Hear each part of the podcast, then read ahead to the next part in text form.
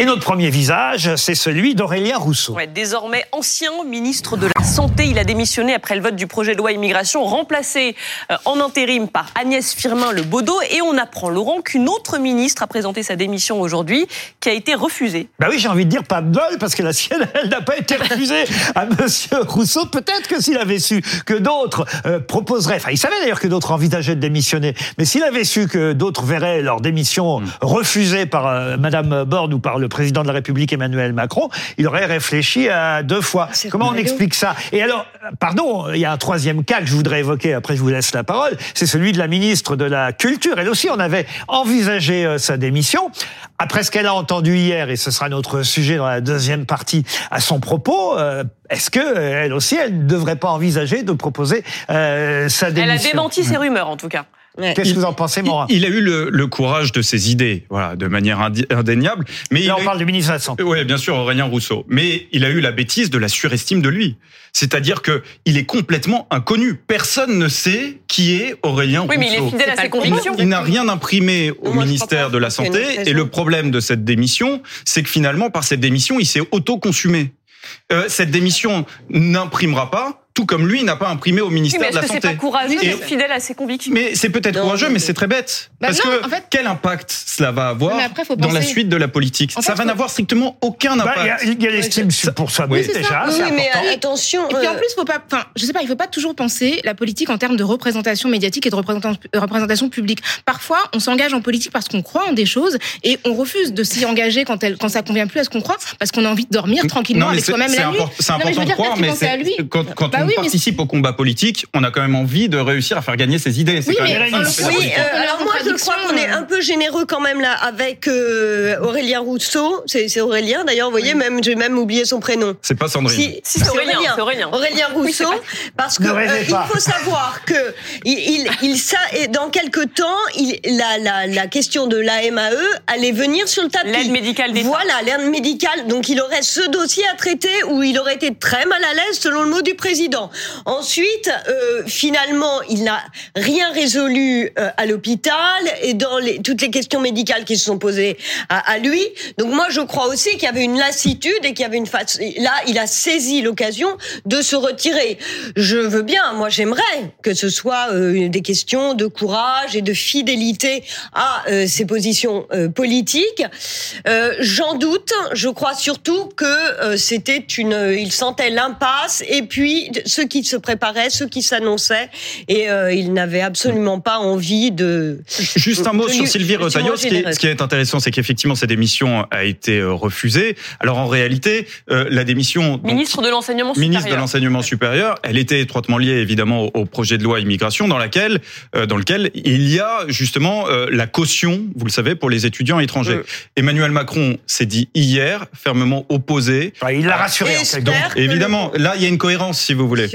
Elle a été rassurée par les propos Oui, du président de la espère que République. hier. euh, le Conseil constitutionnel va revenir sur ce point. Donc, euh, Oui, alors en même temps, pardon, hein, mais quand on propose sa démission, je comprends pas d'ailleurs qu'une fois qu'elle est refusée, on peut quand même démissionner. Oui, c'est pas parce qu'une démission, on a vraiment envie de démissionner, Oui, oui, qu'elle oui. soit refusée ou Bien pas, une démission, on démissionne. Enfin, bon. Et Gérard Darmanin est resté aussi après avoir présenté la sienne. Ouais, ça, je une dois dire sur les coulisses de la politique Bien qui m'ont toujours euh, fait rire. Ah. Un deuxième visage, celui de Donald Trump. Parce que la Cour suprême du Colorado a déclaré euh, Donald Trump inéligible à la présidence en raison de ses, euh, agissements euh, lors de, l'assaut du Capitole. Et oui, exactement. Le 6 janvier euh, 2021, cette prise d'assaut euh, du Capitole pose encore pas mal de problèmes quand même à, Trump. Ça commence en tout cas par le Colorado. Moi, ce que je ne comprends pas, et peut-être qu'autour de la table vous saurez euh, me répondre, c'est comment le, parti républicain, euh, a encore espoir euh, de gagner avec lui. Alors, je sais que les sondages lui sont favorables, Mais oui. Mais quand même, oui, il faut quand même, il va y avoir pas mal de- de- de- de- d'obstacles euh, à franchir d'ici euh, la présidentielle Mais américaine. Il faut bien comprendre la mentalité américaine. Le Parti républicain, c'est un, un parti qui est profondément anti-système et qui gagne à chaque fois justement qu'il est accusé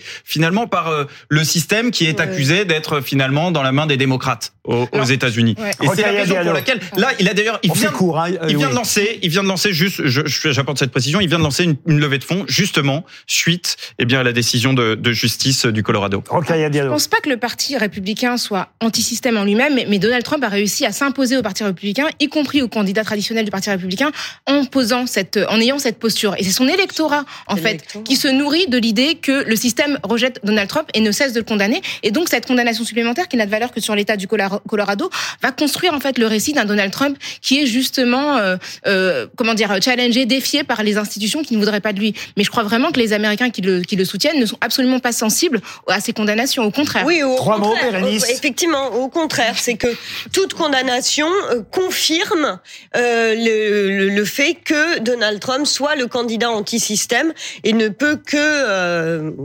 qu'apporter de du, du, du soutien. Donc, je crois que c'est ce qui explique effectivement le soutien du du parti républicain. Il- Vous le oui. soutenez à valeurs actuelles, Donald Trump Il va, il va très largement profiter de cette euh, énième euh, casserole judiciaire. Il en Mhm. profite, il se victimise et de toute façon, il écrase la concurrence euh, Ben au sein oui. du Parti républicain. Et il faut pas oublier non plus que dans le camp d'en face, euh, Joe Biden est très âgé. Il est lui aussi très disputé dans son propre camp et il peut aussi s'exposer. Ils n'ont que deux ans de, de différence, en Mm. fait, euh, avec Mm. Donald Trump. ça se voit. C'est ça le problème, c'est que Ouais. ça se voit.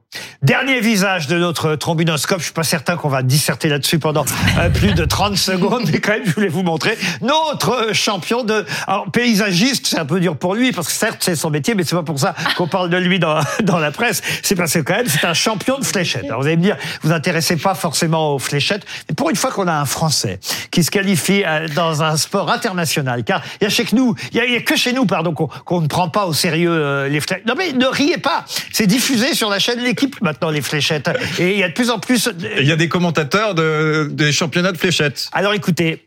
Je n'irai pas jusque-là.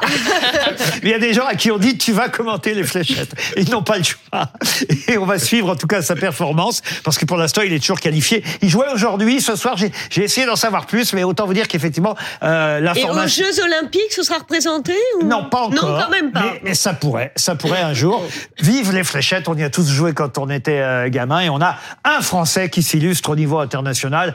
On n'allait pas faire la fine bouche, vous êtes d'accord Julie? Oui, bah oui, pourquoi pas? Je vous sens pas concerné par le sujet. J'étais surprise par On- ce choix, mais j'accepte le